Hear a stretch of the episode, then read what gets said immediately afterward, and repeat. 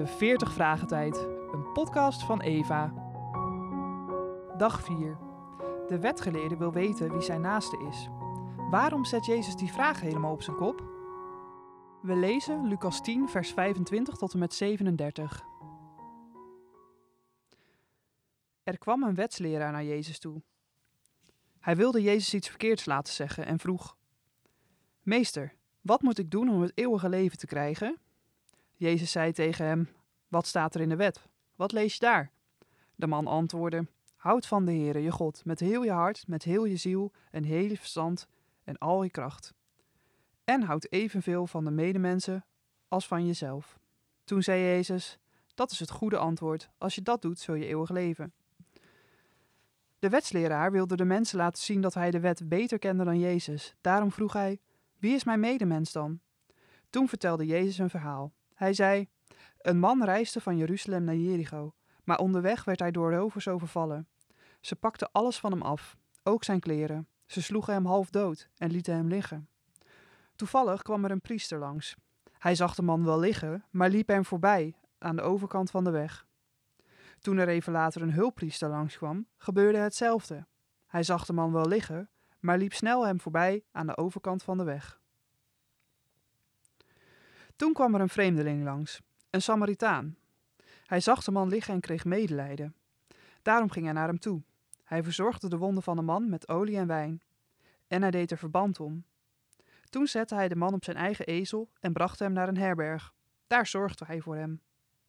De volgende dag gaf de Samaritaan geld aan de eigenaar van de herberg en zei: Zorg goed voor de man. Als het je meer geld kost, krijg je dat van mij op mijn terugreis.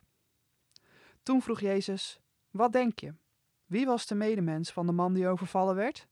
De priester, de hulppriester of de Samaritaan? De wetsleraren antwoordden: De Samaritaan, want die was goed voor de gewonde man. Toen zei Jezus: Doe dan voortaan net als de Samaritaan. De wetgeleerde wil weten wie zijn naaste is. Waarom zet Jezus die vraag helemaal op zijn kop? Het antwoord. De gelijkenis van de barmhartige Samaritaan kent iedereen.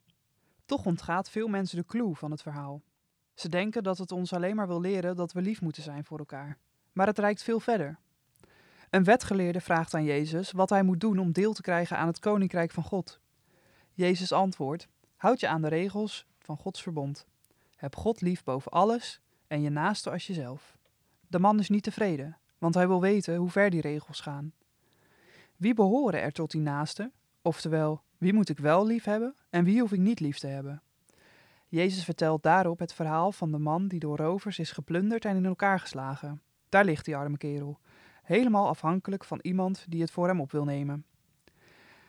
De vertegenwoordigers van de godsdienst lopen straal langs hem heen. Het is juist iemand van een vijandig volk die de arme man barmhartigheid bewijst. Je zou verwachten dat Jezus zoiets zou vragen als dit: Snap je nu wie je naaste is? En dan had de wetgeleerde moeten antwoorden: Ja, volgens u is de naaste die je moet liefhebben niet alleen iemand uit je eigen familie of je eigen volk, maar zelfs iemand van een vijandig volk. Mooie conclusie, einde verhaal, maar zo gaat het helemaal niet. Jezus vraagt iets heel anders. Wie is de naaste van de man die in elkaar geslagen is? Dat is precies het omgekeerde. Het gaat er niet om dat de arme Joodse man de naaste van de Samaritaan is, maar dat de Samaritaan de naaste is van de Joodse man. Met andere woorden, je naaste is niet alleen de persoon die jij liefde moet bewijzen, maar de naaste, met een hoofdletter, is degene die ons op aarde de liefde en barmhartigheid van God komt bewijzen. Jezus zelf is de naaste, die van God uit de hemel is neergedaald om ons de liefde en barmhartigheid van God te betonen. Jezus wist dat de Joodse leiders hem uitscholden voor Samaritaan, dat wilde hij best zijn, de Samaritaan, neergedaald uit de hemel om het arme volk de liefde van God te komen brengen. Daarvoor zou hij moeten lijden en sterven. Maar hij had het er graag voor over. Natuurlijk is dat ook een voorbeeld voor ons, maar de gelijkenis wil ons duidelijk maken dat je zelf eerst uit de liefde van een ander moet leren leven voordat je die liefde kunt doorgeven aan de mensen om je heen. Je moet eerst die arme in elkaar geslagen man leren worden voordat je een Samaritaan kunt worden.